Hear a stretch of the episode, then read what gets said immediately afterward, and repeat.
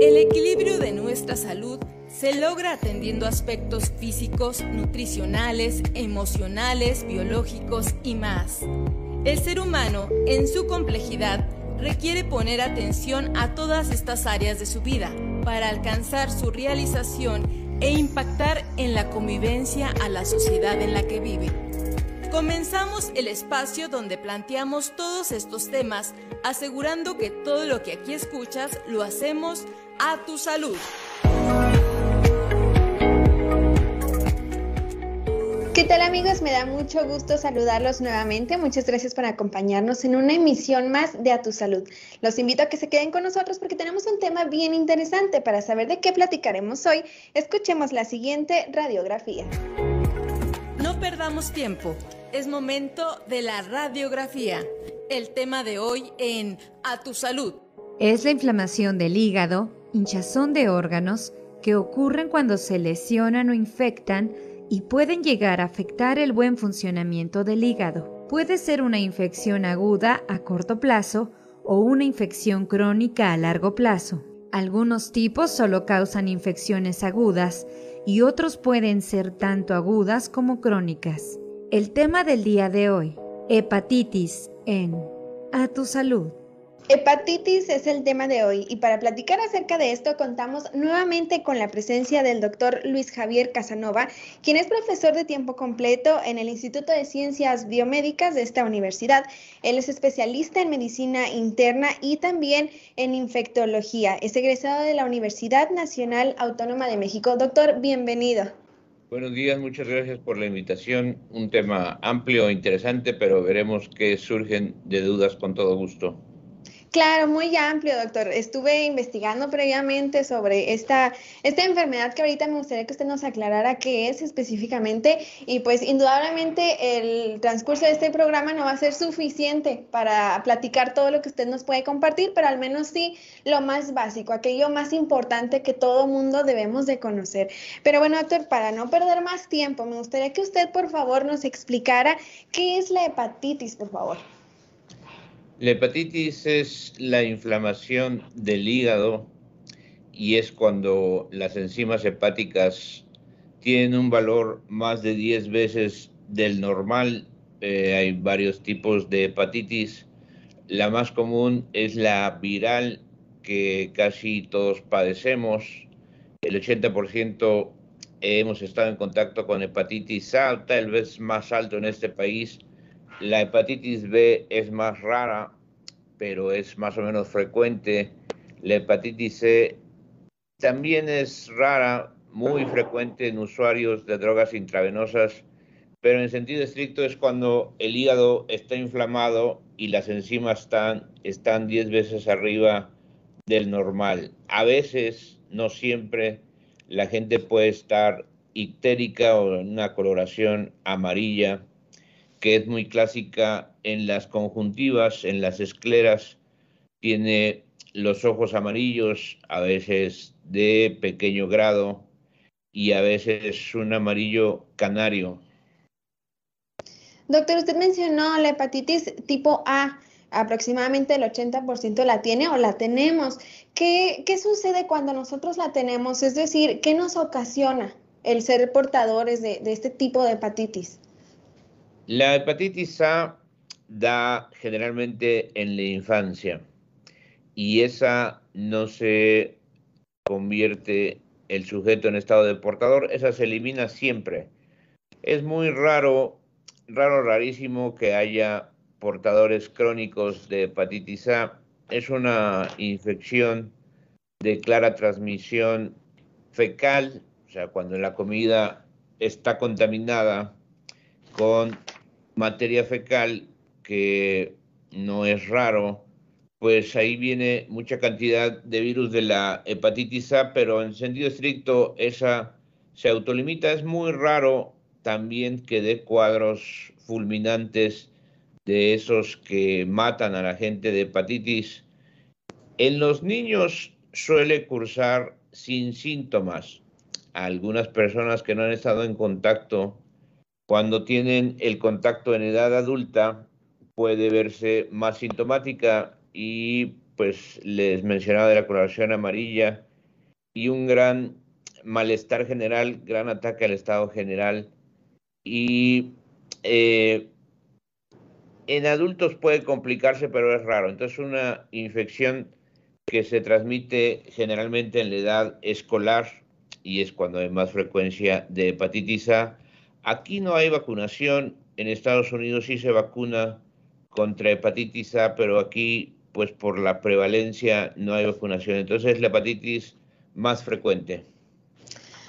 Usted comentó que este tipo, el tipo A, se relaciona a la materia fecal. En el caso de los otros tipos, como los que nos mencionó ahorita, que serían pues de los más comunes, eh, ¿cuál puede ser la causa de que, de que exista? La hepatitis B es una enfermedad que se considera de transmisión sexual. Cuando hay hepatitis B hay que investigar otras infecciones de transmisión sexual como infección por virus de inmunodeficiencia humana, como gonorrea o como clamidia, es una clara infección de transmisión sexual y también percutánea, el compartir rastrillos o corta uñas o el usar las mismas jeringas puede causar infección por hepatitis B. Luego la hepatitis C es muy frecuente en los usuarios de drogas intravenosas. Arriba del 95% de los sujetos que han usado drogas intravenosas tienen positividad para hepatitis C.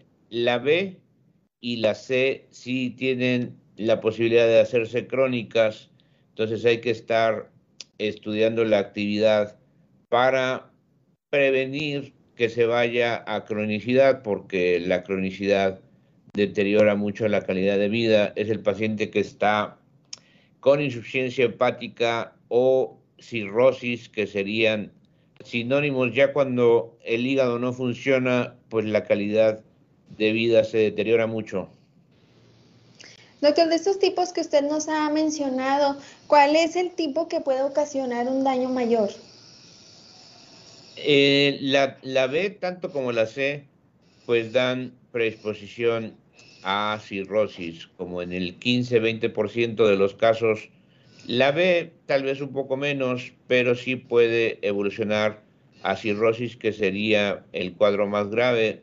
Hay otro tipo de hepatitis, que es la hepatitis D o delta, que esa requiere que haya hepatitis previa con el virus B entonces, esa es muy grave y puede dar cuadros fulminantes, pero eh, es rara la delta. Luego hay una hepatitis E que es epidémica, que también es rara, muy parecida a la A, pero es más bien rara, pero los cuadros más graves que se llama hepatitis fulminante, que el paciente puede fallecer en el primer cuadro de hepatitis, son la B y la C. Usted mencionó que la, D puede seguirle a la, hepatitis tipo B. Eh, ¿Cómo se llegaría a este caso? Es decir, eh, si no se sigue un tratamiento o es algo inevitable. No, eh, en ocasiones no se sabe por qué. No hay mucha prevalencia, o sea, no existe aquí mucha hepatitis delta. Es más frecuente en países de Asia como Vietnam, si hay mucha hepatitis delta y esa hepatitis requiere que esté el virus de la hepatitis B.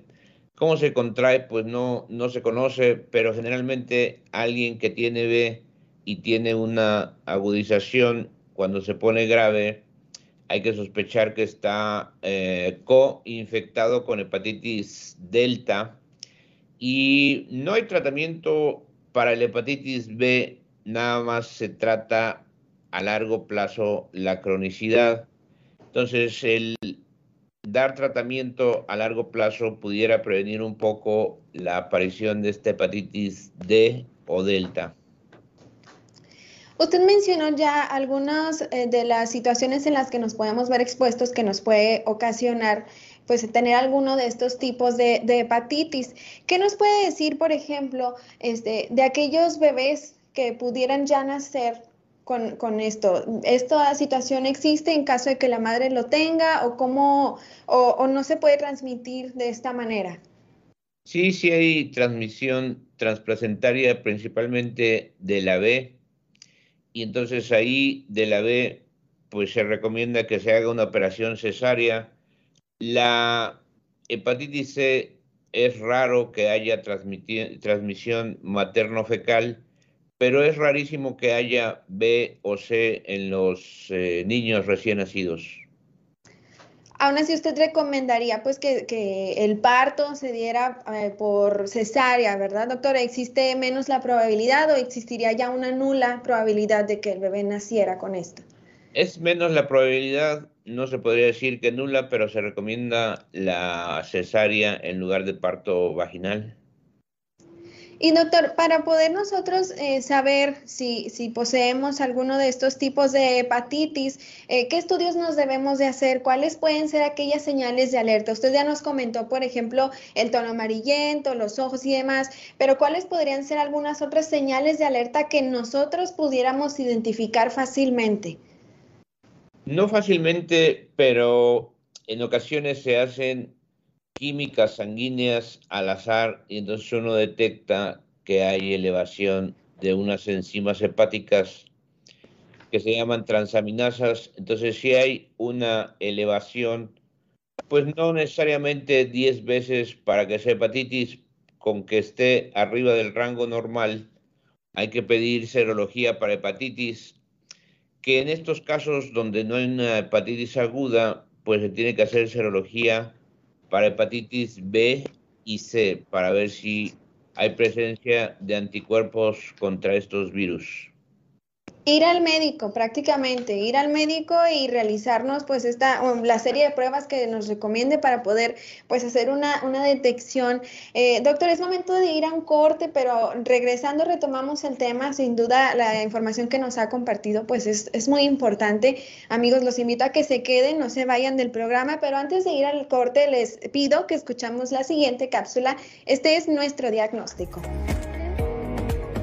Diagnóstico Evaluando la situación.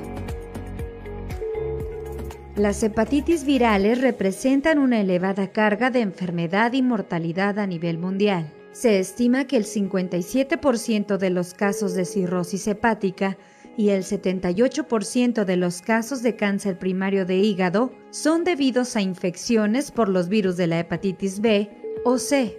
La Organización Mundial de la Salud estima que en 2016 la hepatitis A provocó aproximadamente 7.134 defunciones, una cifra que representa el 0.5% de la mortalidad. Recuerda, todo lo que aquí escuches lo hacemos a tu salud. Regresamos en un momento.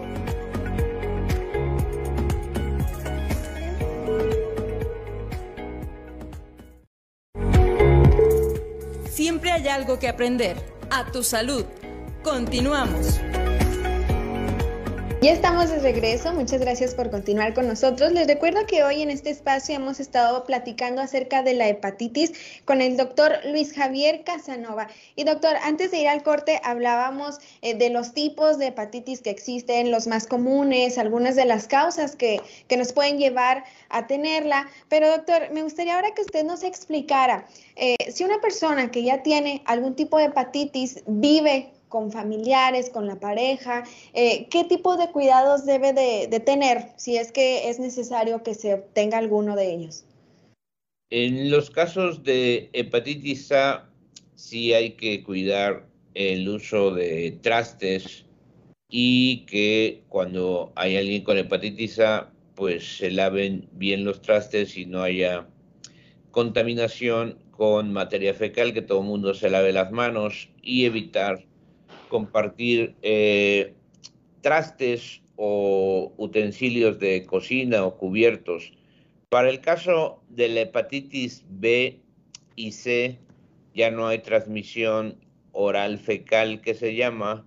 Entonces ahí nada más se recomienda no donar sangre, no compartir rastrillos ni corta uñas y eh, lavarse muy bien las manos. Pero lo más importante sería no compartir rastrillos ni corta uñas y no donar sangre. Ahí en la B y la C no es tan importante separar los trastes, no es así muy contagiosa, solamente por eh, inyección o por eh, inoculación percutánea.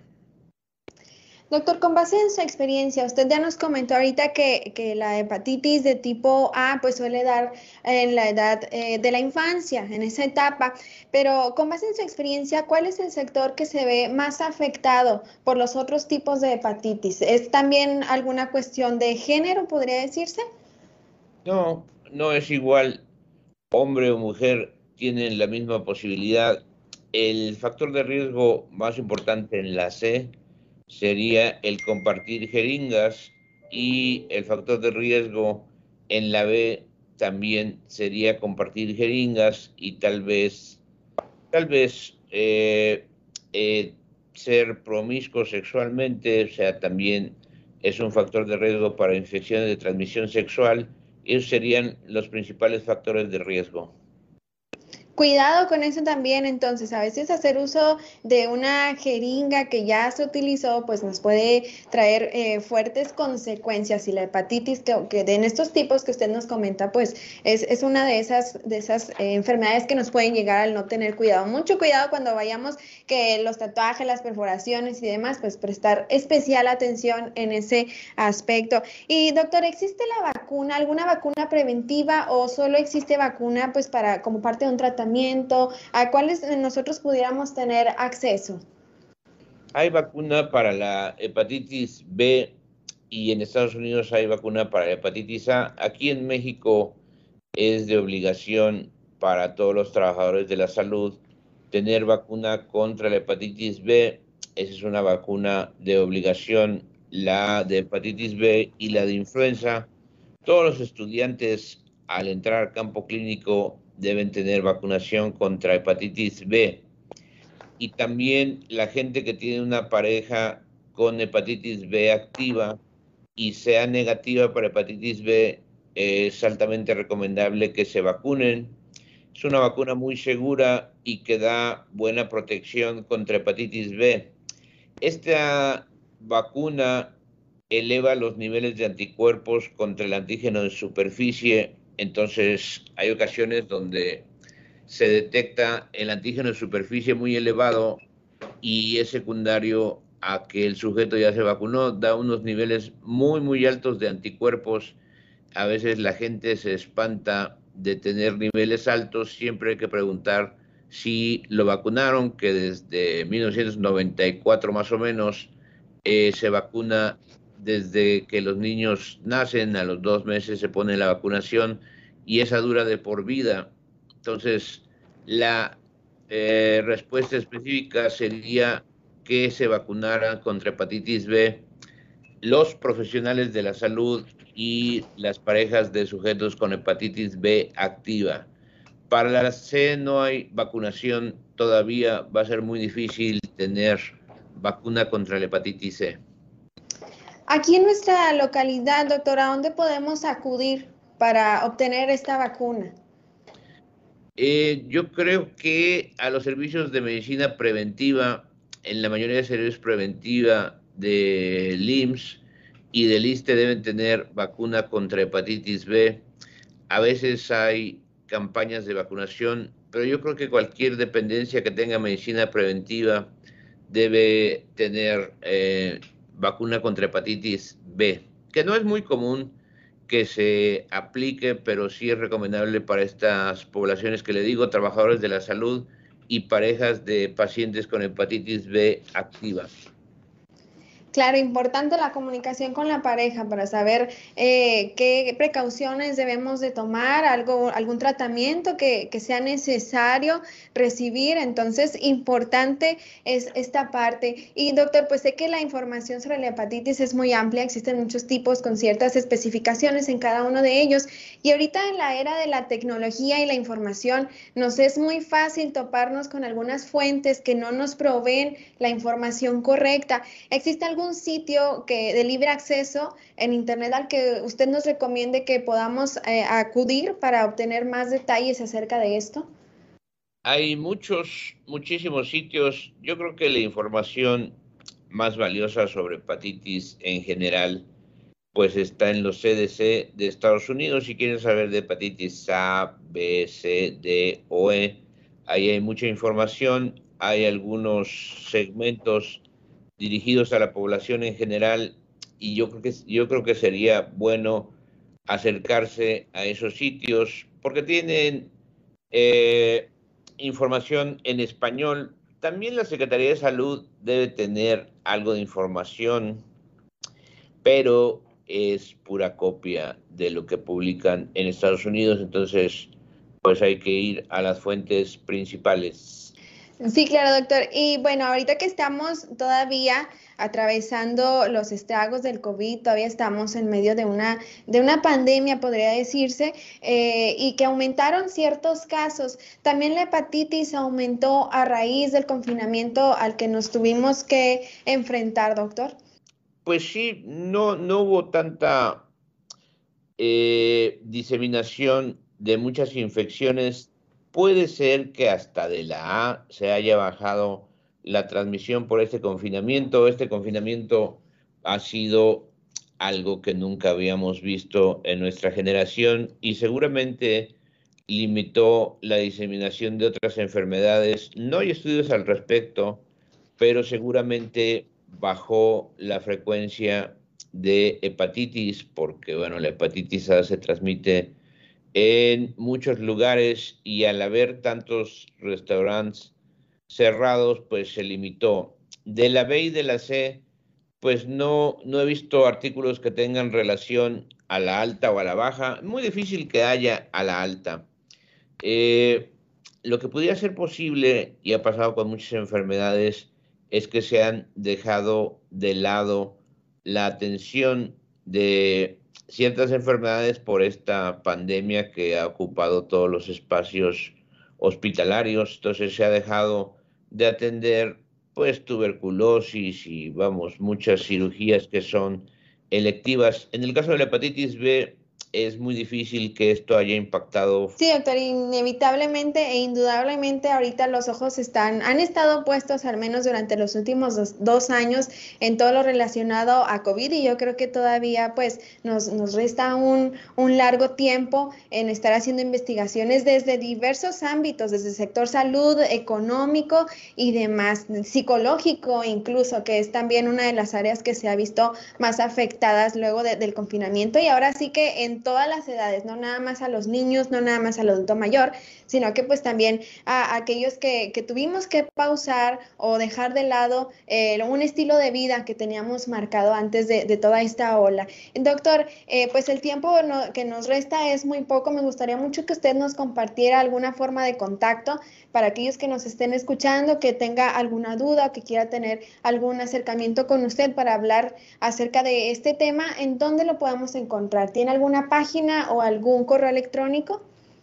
El correo electrónico de la UACJ es luis.casanova.uacj.mx. Ahí respondo cualquier duda, con toda confianza se pueden dirigir eh, por ese medio y ya pues aclararemos algunas dudas o preguntas que haya sobre el tema. Claro que sí, nosotros seguiremos al tanto, doctor. No es la primera vez que, nos acompaña en este espacio. Seguiremos al tanto de, su trabajo, de sus investigaciones y sobre todo, pues también de lo que es importante que la población, que todos nuestros radioescuchas conozcan. Y como mencionaba hace, un, rato, que mejor que escuchar la información de voz de los expertos, porque a veces no, no cuidamos muy bien las, las fuentes en donde nosotros eh, buscamos la información. Y digo y repito que mejor que escucharlos de ustedes. Le agradecemos mucho que nos haya acompañado doctor Luis Javier Casanova, profesor investigador del Instituto de Ciencias Biomédicas de esta institución, la UACJ. Muchas gracias a usted y cuando sea necesario estaré al pendiente. Muchas gracias, doctor. Le agradecemos mucho que nos haya acompañado y amigos, hemos llegado al final de este espacio. Agradecemos también mucho su presencia. Ya saben que siempre buscamos compartir con ustedes temas importantes, temas relevantes, temas que debemos de tener eh, muy en mente de prestar mucha atención, lo que aquí nos comparten los expertos, pues son a veces situaciones que a las que nos podemos estar enfrentando y este es un espacio en donde nosotros buscamos darles respuestas a algunas dudas que les pudieran eh, surgir. Les agradecemos mucho que nos hayan acompañado. Recuerden que cualquier duda o comentario pueden escribirnos a nuestro Facebook en donde nos encuentran como UACJ Radio o también pueden escribirnos un correo electrónico a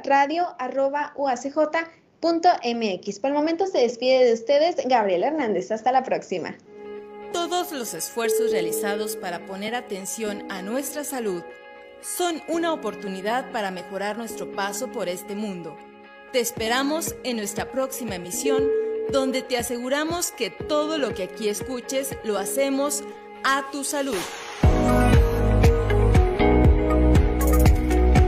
A tu salud fue una producción de la Dirección General de Comunicación Universitaria de la Universidad Autónoma de Ciudad Juárez.